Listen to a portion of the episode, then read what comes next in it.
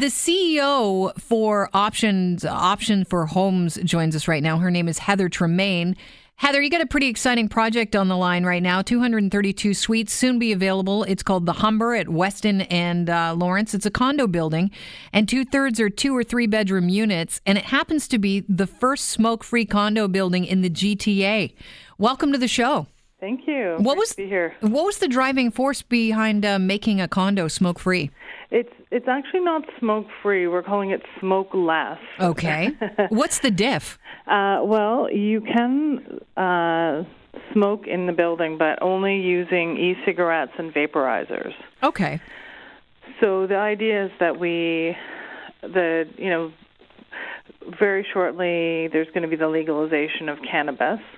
So we wanted to get ahead of some of the issues that we're seeing coming up in existing condos, where people are getting concerned about what that's going to mean in terms of the quality of their life and what the building is going to be like. So what we've done is said that. Um, the the bylaws for the condo will say that you can't you can only uh, use a vaporizer or an e-cigarette to consume pot or uh, tobacco. And that will be only in your unit. Is that correct? Because you've limited where people can do that. Yeah, it'll only be in your unit. I mean, right now by law you can't smoke in any of the common areas of a building. That's that's the laws of the province as it is right now. So this only restricts you to how you can uh, how you can smoke in your unit in particular. Because there are people, listen, so you're saying there's a bylaw right now that you can uh, only smoke in your unit, but there are people that, you know, uh, for instance, I have a, a friend that lives down on uh, King West, and anytime I condo sit, I'll tell you, I walk into her powder room on the main floor, smells like smoke because the neighbors smoke. So even if you're limited to smoking in your unit, if you're smoking a traditional cigarette, it, it gets it gets around. Yeah, it's impossible to prevent the the air movement between the units. There's always going to be some air leakage between the units. So this is a way to try and minimize the impact of your neighbor smoking in this case. It also minimizes the fact uh, that uh, a lot of people have started balcony fires based on just throwing cigarettes off their own balcony, and it lands on a balcony, you know, a couple floors down. Yeah, there has been some of that. There's also, you know, the person who lives on the lower floor that all of a sudden gets cigarette butts on their balcony, or if you live on the main on the lowest level, you're kind of the recipient and the, or the catch-all of of cigarette butts that have come from above, and that doesn't seem like a very fair or mm-hmm. you know appealing way for people to live either. So I understand that you actually put this out. Uh, you have a, a lineup of, uh, you have a waiting list of 7,000 people, and you actually asked uh, w- what people thought about a smoke free building. Yeah, so we're actually a little bit different than conventional developers in that we sell affordable ownership units. We help people with down payments. And so we have a wait list of 7,000 people who are interested in our projects. So before we put this out, we went out to them and said, you know, you're you're our market. What do you want? And 75% of them said that they were more likely to purchase in a smoke-free building, and 13% said it didn't matter to them.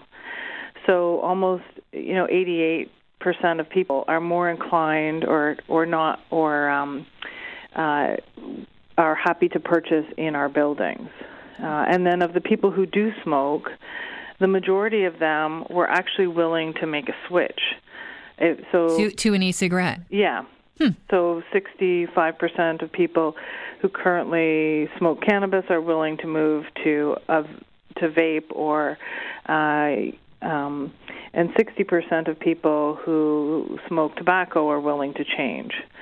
So the way we saw this was that it was actually a kind of a good middle ground, if you will, of addressing the rights of people who don't smoke and kind of creating and ensuring the rights of people who do want to smoke. Well, you brought up Bill C 45. It's in the Senate today, and that is the bill that legalizes marijuana.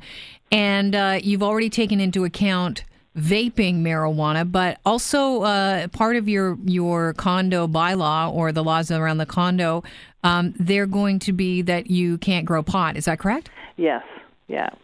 I think there's just there's concern about grow ops and that's the direction that a lot of uh, you know any of the condos that are changing their bylaws. That's the direction that they're going to dissuade, you know, to kind of dissuade and discourage that possibility. So that's really what where we're headed with that.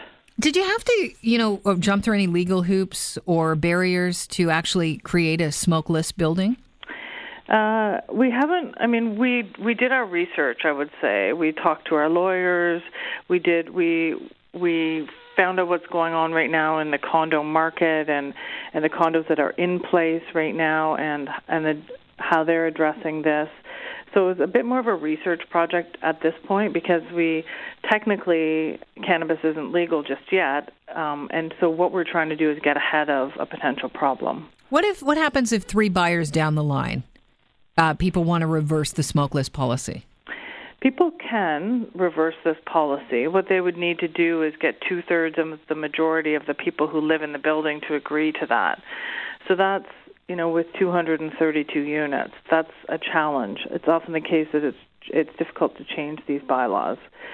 So, you know, that's that is a possibility. If the kind of if the people who live in that building want to make that change, then that is, uh, you know, it's a possibility, but it's not an easy thing to do necessarily. So, what we try to do is do what we thought made sense and was uh, kind of a a good happy medium for people. So this is the first smokeless condo building in the GTA. Do you think that this is going to be a trendsetter?